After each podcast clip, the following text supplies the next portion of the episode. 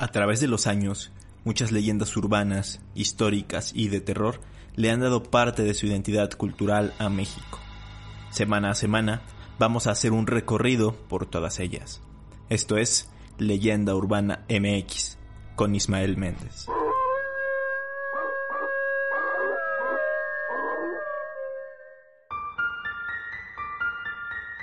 ¿Qué tal? Bienvenidos a Leyenda Urbana MX, bienvenidos al final de la primera temporada, el capítulo número 35.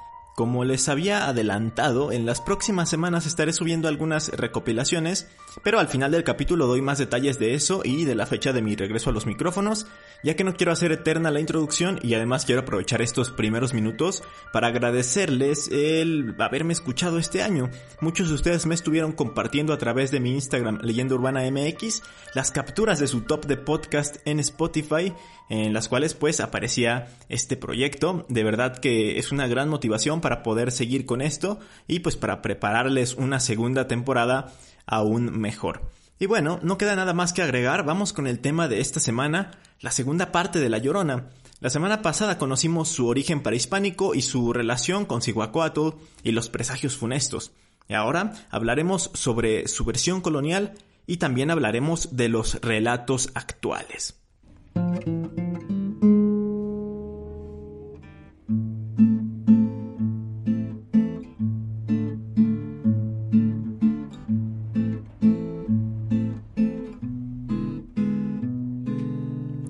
Retomando lo que comentamos en el episodio pasado, aquellos cronistas y evangelizadores que recopilaban los relatos prehispánicos de voces de los pobladores nativos, pues obtuvieron entre muchas otras cosas las historias sobre el sexto presagio funesto, que hacía alusión a la Cihuacóatl llorando por las calles de Tenochtitlan ante la inminente caída de la ciudad, y también pues conocieron a estos seres conocidos como la Cihuateteo, de las cuales también puede provenir la leyenda.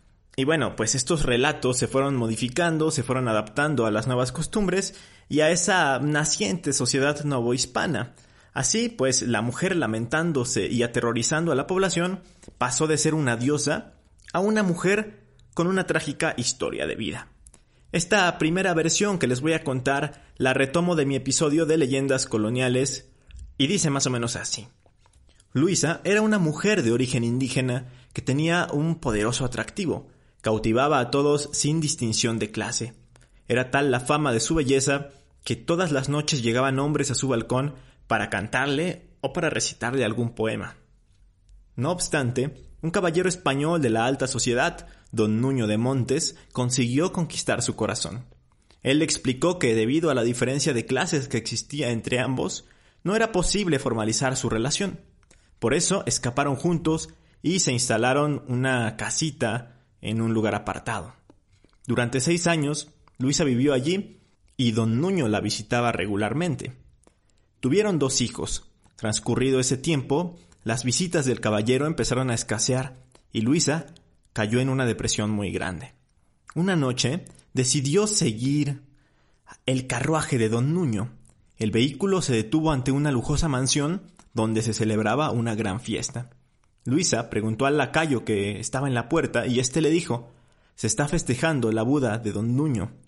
Luego, a través de una ventana, ella misma contempló a la feliz pareja mientras se besaban. Enloquecida, corrió de vuelta a su casa y, en un acto de despecho, o quizá también de locura, apuñaló a los dos hijos que había tenido con el español. Después se dirigió al río con un manto ensangrentado y al reparar en lo que había hecho, gritó ¡Ay mis hijos!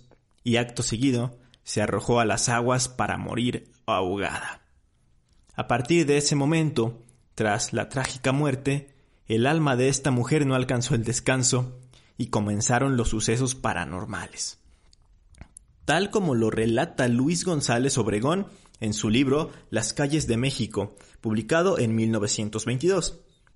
Consumada la conquista, y a mediados del siglo XVI, los vecinos de la Ciudad de México se recogían en sus casas con el toque de queda, avisado por las campanas de la primera catedral.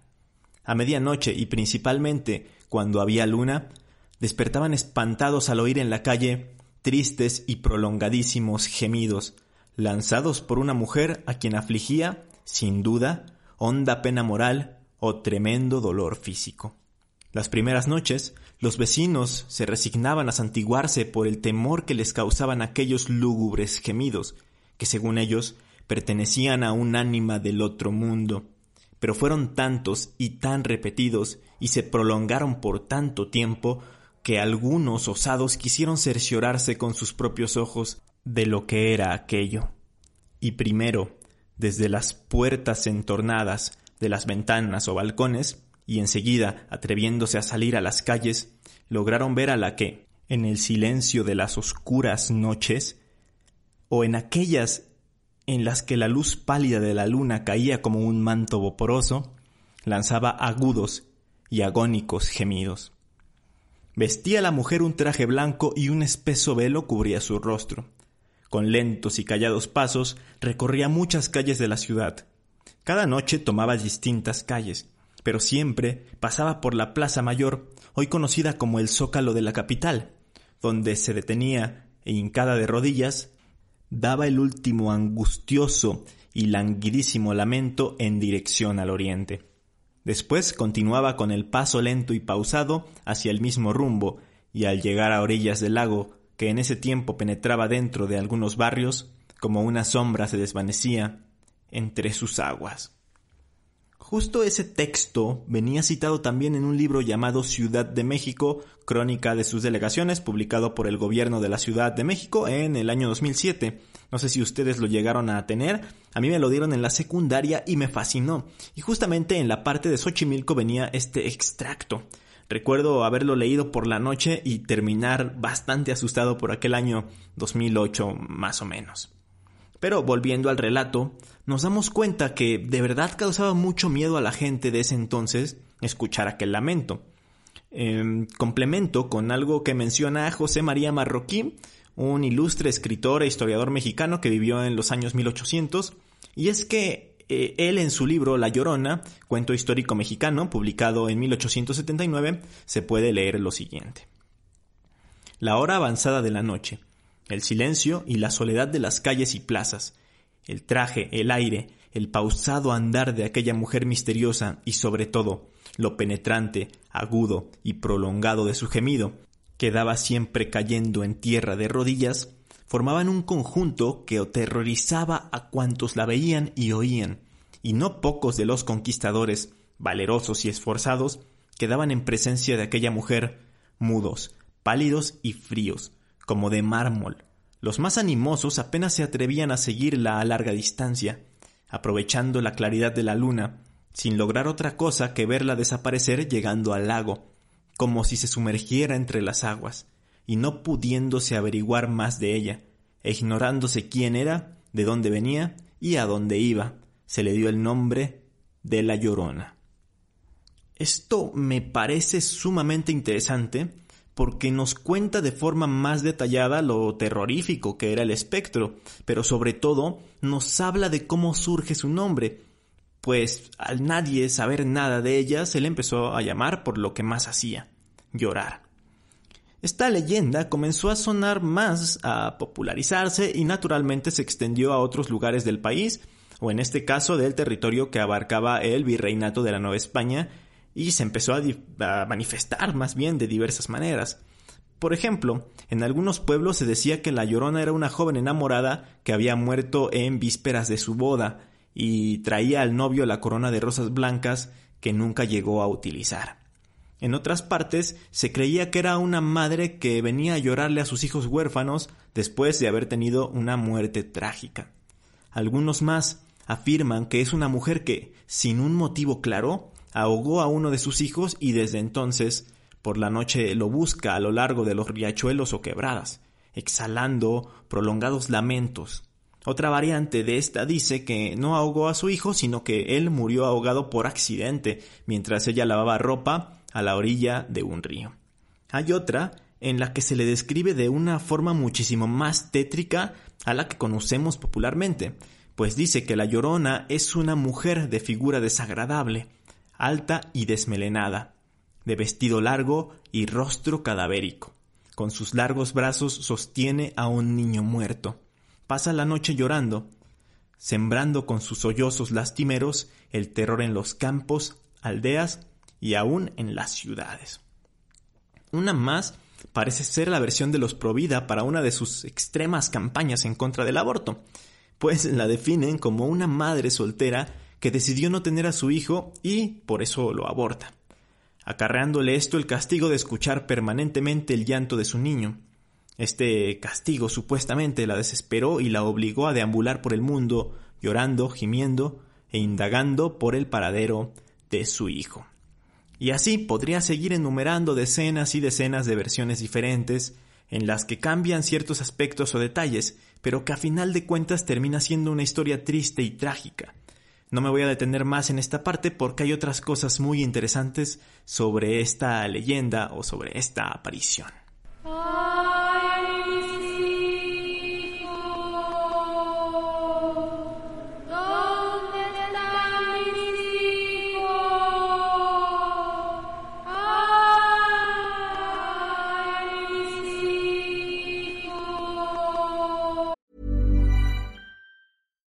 If you're looking for plump lips that last, you need to know about Juvederm lip fillers. With Juvederm Volbella XC and Juvederm Ultra XC, your lip look, whether it's subtle or bold, can last up to one full year with optimal treatment and no additional maintenance. Find a licensed specialist and see if it's right for you at juvederm.com today. That's J U V E D E R M.com. Add fullness to lips in adults over 21 with Juvederm Volbella XC or Juvederm Ultra XC. Do not use if you have severe allergies or a history of severe allergic reactions, or if you're allergic to lidocaine or the proteins used in Juvederm. Tell your doctor if you have a history of scarring or taking medicines that decrease the body's immune response or that can prolong bleeding. Common side effects include injection site redness, swelling, pain, tenderness, firmness, lumps, bumps, bruising, discoloration, or itching. As with all fillers, there's a rare risk of unintentional injection into a blood vessel, which can cause vision abnormalities, blindness, stroke, temporary scabs, or scarring. For full important safety information, visit juvederm.com.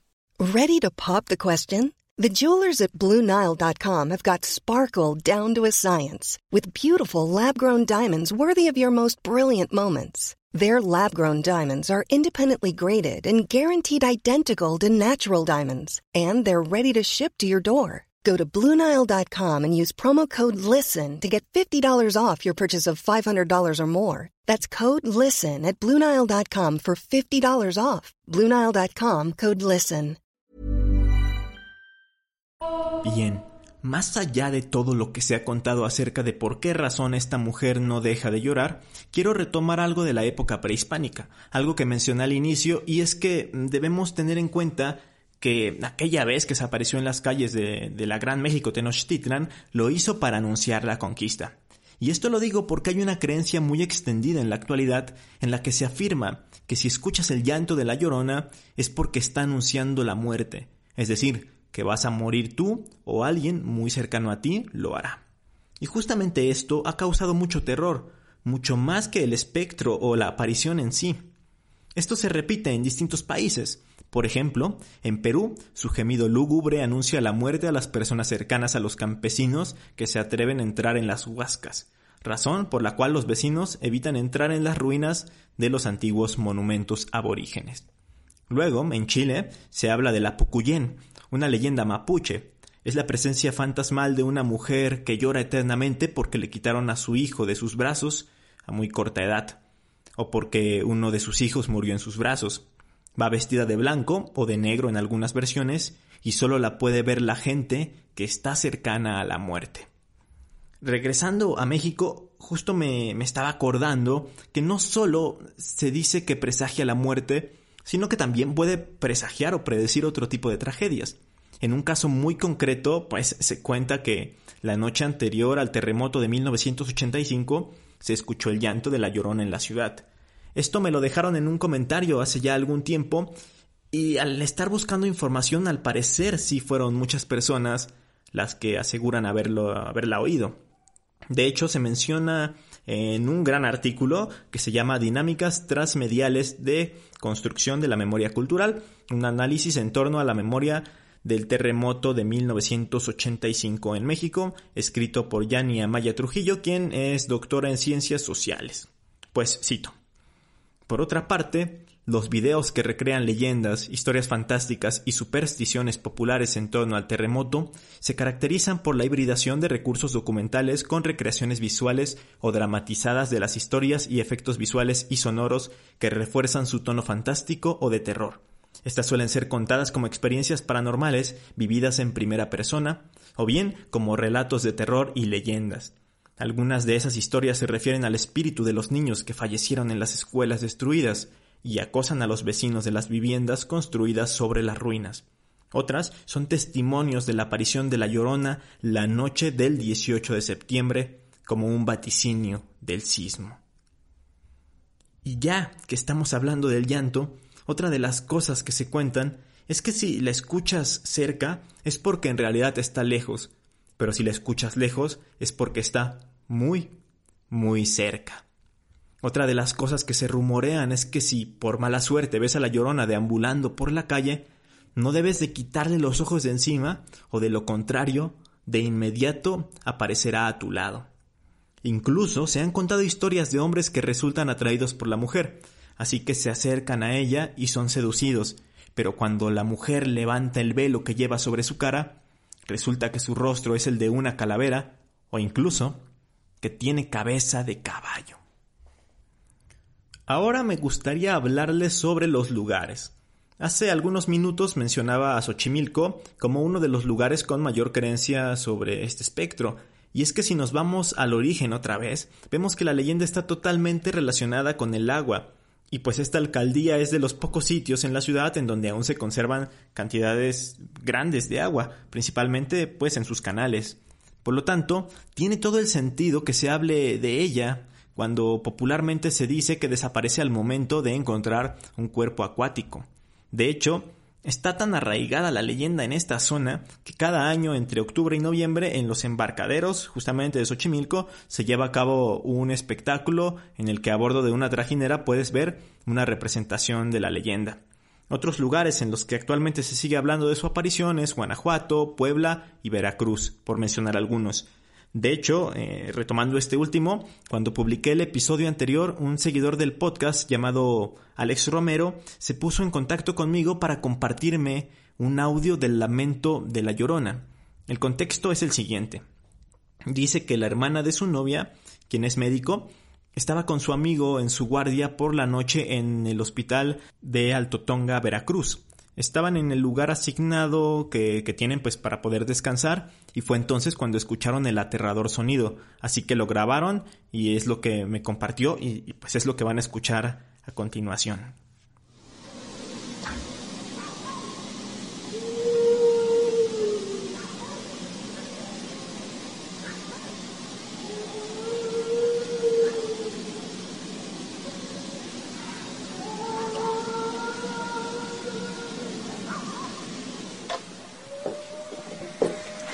No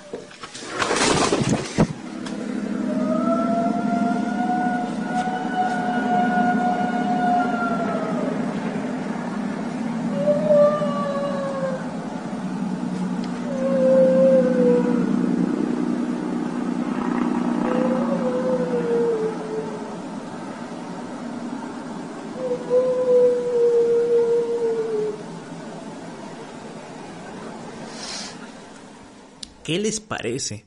La verdad es que sí resulta escalofriante. Desde mi punto de vista, al principio suena como el aullido de un perro o de algún animal, pero hay un momento en el que se escucha con más claridad y ahí sí parece un sonido emitido por una persona. La verdad es que se me puso la piel chinita cuando me lo pasó y lo escuché. Ya me dirán ustedes qué es lo que piensan y, qué sensación les dio. Y así como este audio, luego por internet hay muchos videos de gente que asegura haber captado el lamento. Pero en muchos, si no es que en la mayoría de ellos, parece ser un montaje. En algunos incluso es el mismo audio con diferente video nada más. Hace varios años también se viralizó un video en el que supuestamente se había grabado a la llorona en una carretera. La situación es esta. Hay una cámara en un auto grabando el camino por la noche y en cierto momento aparece una figura de mujer vestida de blanco y caminando apoyada en un bastón. Los que están en el carro se asustan, se echan de reversa y ven como la mujer trata de alcanzarlos, e incluso se ve como si estuviera corriendo. Ciertamente es espeluznante, aunque después se dijo que el video fue grabado en Asia o no recuerdo muy bien dónde, pero bastante lejos de México, y que de hecho se le asociaba más con una bruja que con la llorona. Pero quiero tomar como pretexto esto de estar hablando de otras partes del mundo, solo para mencionar un poco de las variantes de la leyenda que hay en otros países, esto ya para ir cerrando el capítulo. Ya mencioné a Chile y a Perú hace, hace un ratito, pero hay más. Primero, Centroamérica. En El Salvador se cree que la llorona vaga por las calles de pueblos rurales llorando por sus hijos. Cuando llega a un pueblo, entra por la calle principal, lanza su primer grito y comienza a llorar, buscando el camino que lleva al cementerio de la comunidad, o tras entrar en la iglesia local, desaparece. En Costa Rica se afirma que la llorona es inofensiva porque su única preocupación es encontrar a su hijo, pero en otra versión, encontrarla puede significar la muerte, ya que asesina a la persona confundiéndola con su burlador. Más al sur, ya en Sudamérica, en Ecuador, luego de ahogar a su hijo, la llorona lo busca hasta encontrar su cadáver, al que le falta el dedo meñique de la mano. Por eso el fantasma de la llorona corta el dedo meñique a quien se le aparezca. En Colombia, la llorona es el fantasma errante de una mujer que recorre los valles y montañas cerca de los ríos y lagunas, Va vestida con una bata blanca que la cubre hasta los talones, su rostro es una calavera aterradora y en las cuencas de sus ojos giran dos bolas incandescentes. Las mangas de la batola le llegan hasta sus muñecas y con sus manos grandes, huesudas y ensangrentadas arrulla a un bebé muerto. En Venezuela existe un personaje similar conocido como la Sayona que se le aparece a los hombres borrachos e infieles mostrándoles unos enormes colmillos.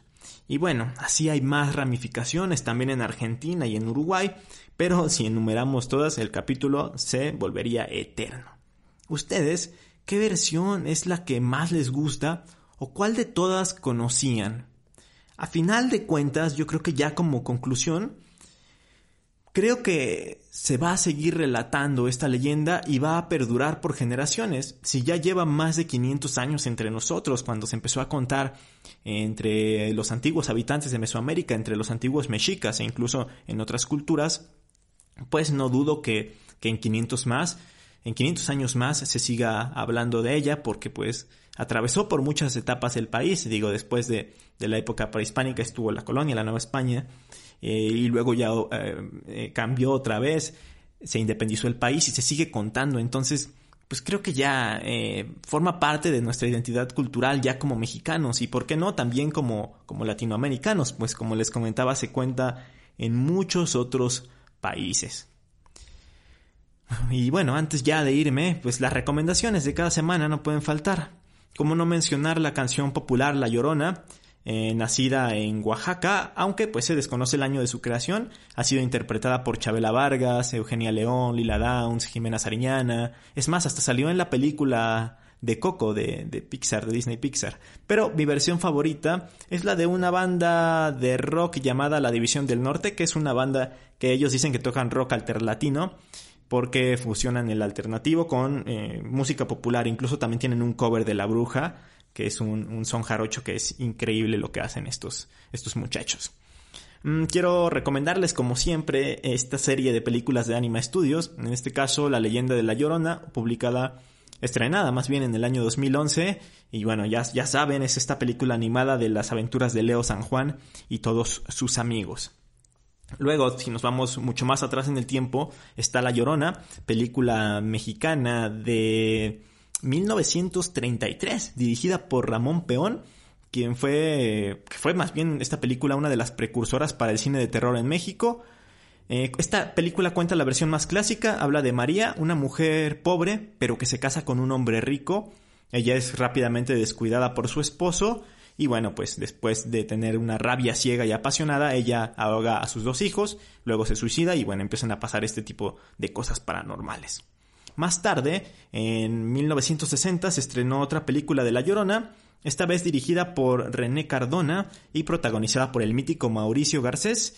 Aquí sí le dan una vuelta de tuerca y habla de una familia que es maldecida por el espíritu maligno de La Llorona. Y bueno, ahí hay otras películas clásicas de La Llorona, incluso me parece que hubo una producción hollywoodense de la leyenda de La Llorona, eh, que pues por ahí escuché muy malos comentarios. La verdad es que a mí no me interesa en lo más mínimo porque pues este clásico terror, eh, sí, pues sí, el terror hollywoodense, hollywoodense que, que se basa mucho en los jumpscares para darte miedo en vez de otros recursos. Y bueno, pues también les quiero eh, recomendar el libro que ya mencioné en el episodio que se llama Las calles de México, publicado en 1922 por Luis González Obregón. Esto si quieren conocer pues más la crónica de cómo era la Ciudad de México el siglo pasado.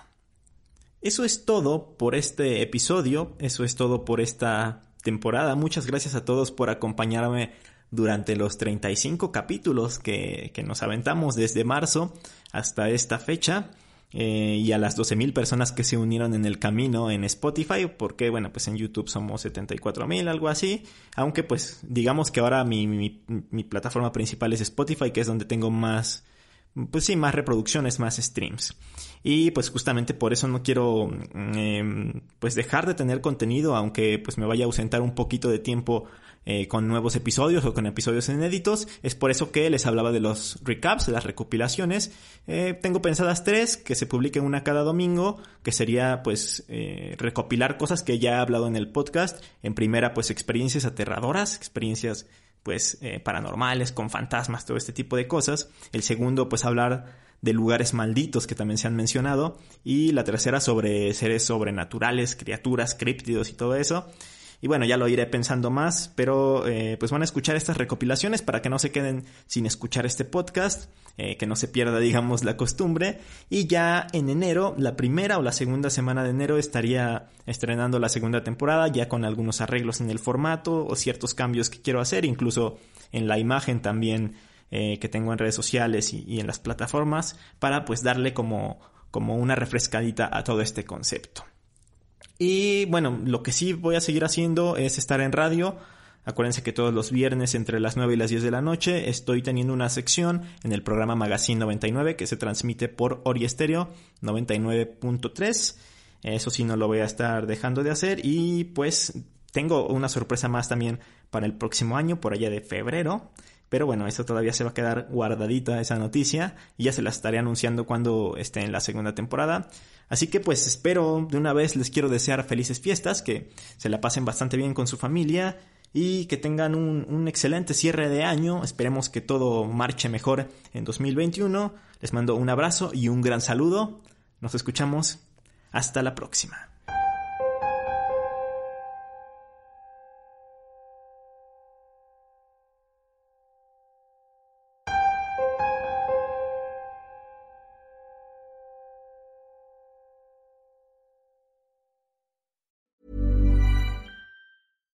If you're looking for plump lips that last, you need to know about Juvederm lip fillers. With Juvederm Volbella XC and Juvederm Ultra XC, your lip look, whether it's subtle or bold, can last up to one full year with optimal treatment and no additional maintenance. Find a licensed specialist and see if it's right for you at juvederm.com today. That's J U V E D E R M.com. Add fullness to lips in adults over 21 with Juvederm Volbella XC or Juvederm Ultra XC. Do not use if you have severe allergies or a history of severe allergic reactions, or if you're allergic to lidocaine or the proteins used in Juvederm. Tell your doctor if you have a history of scarring or taking medicines that decrease the body's immune response or that can prolong bleeding. Common side effects include injection site redness, swelling, pain, tenderness, firmness, lumps, bumps, bruising, discoloration, or itching. As with all fillers, there's a rare risk of unintentional injection into a blood vessel, which can cause vision abnormalities, blindness, stroke, temporary scabs, or scarring. For full important safety information, visit juvederm.com.